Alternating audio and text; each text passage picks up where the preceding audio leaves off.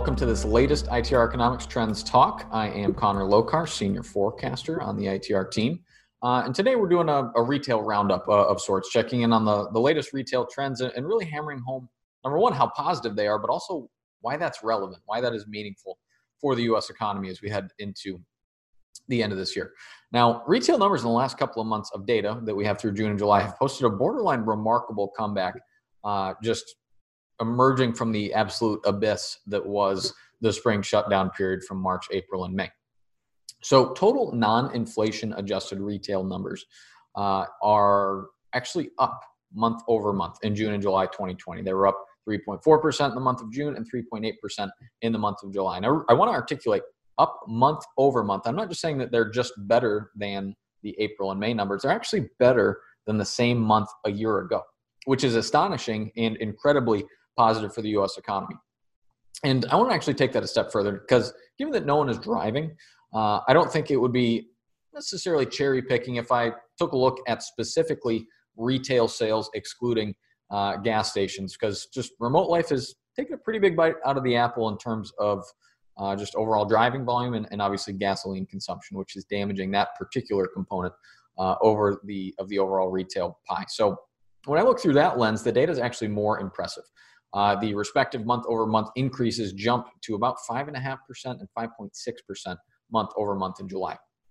And that is, as I said again, that is month over month growth. it, it is not just month to month improvement at this point. We're actually exceeding the pace and trend set at this time last year, obviously in a non pandemic environment. So that's really a positive development. And I think what's so fascinating about uh, the shutdowns is that the consumers they they actually did spend where they could in the March and April timeframe. If we look at, at the you know the general merchandisers, the WalMarts of the world, grocers, uh, you know your health care stores, your pharmacies, you know your CVS, Walgreens of the world, you know home improvement, uh, you know home improvement hardware stores, they were essential. So they were one of the few retail avenues still open, and they crushed it, and still uh, are crushing it. And I think you know least surprisingly, as you know, beer, wine, and liquor uh, sales are, are, soaring to the heavens as uh, I think all of us tried to self-medicate our way through those lockdown months and in weeks in, in, late March and April.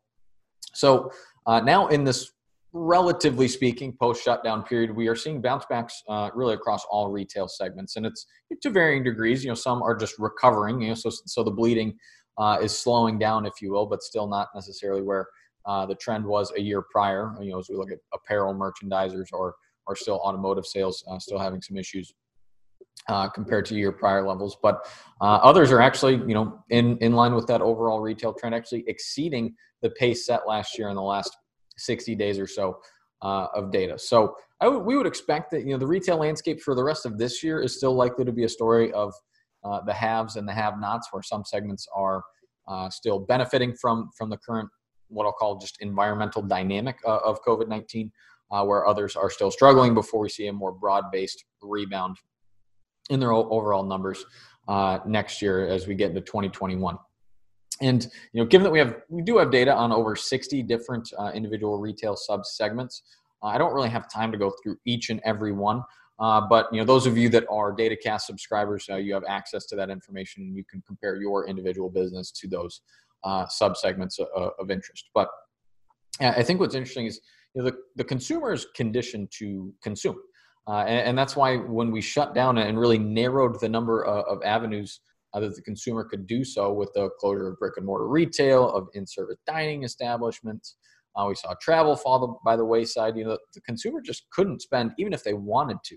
You know, those those of us that wanted to in the March April timeframe. I mean, just think about your own consumption patterns. I mean, it was really, you know, it was grocery store for the most part. You know, pharmacies and, and then trips to Home Depot, Lowe's, uh, or, or, wherever your preferred you know home improvement preference was. You couldn't really do uh, a, whole lot. So, and, and I emphasize this because you know, I would presume that most of you listening are not direct, uh, you know, B2C re, uh, uh, retailers and really selling directly to the consumer. But these positive numbers and, and, the negative numbers before them earlier this spring, they matter to you. Uh, you know, that bottom of the funnel demand from the consumer, that's the fuel feeding the beast that is this U.S. economic engine. It's not just here.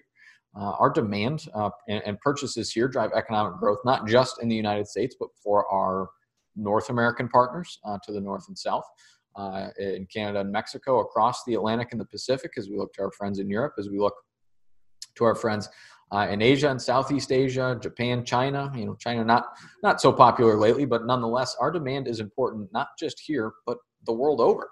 Uh, and, and, that's really what you know, precisely what made the shutdowns so economically damaging uh, for the economy. Because at the end of the day, here in the United States, personal consumption drives roughly two thirds of the U.S. economy. So, you know, while some of you may view it as, as you know just rampant, shallow consumerism, our buying of stuff, our purchases at the end of the day, uh, are what are is the grease keeping those uh, economic gears turning for the economy here, not just in the United States, but we also drive demand uh, and employment growth in nations uh, abroad, which is why the rebound is so important and so exciting for us at ITR. Again, we're thrilled with these numbers. We're high fiving in the halls here at ITR at some of the positive retail numbers that we've seen in the last couple of months. It would appear that as we look at the CARES Act, other stimulus, uh, it did have the intended effect of uh, mitigating, uh, not just mitigating the damage to disposable personal income, it actually increased overall disposable uh, personal income from the prior trend in 2019 in the first two or three months uh, of 2020, which is remarkable. Uh, and, and, it would appear with the last couple of months, the, the consumer was re- reluctant at first, you know, April, May, uh, some soft numbers, but it would appear June, July, and, and presumably uh, in August, once we get that data, that the consumer is starting to let go of those dollars. They're starting to do what the, the government wanted them to do right away and start pushing those dollars into the U.S. economy. And as they do that, they're stoking the flames. They are building uh, that economic growth. And, and, you know, for those of you that have caught a recent ITR presentation or webinar, uh, you know that the retail trend that's one of our pivotal stakes in the ground, uh, and, is really what's laying the foundation.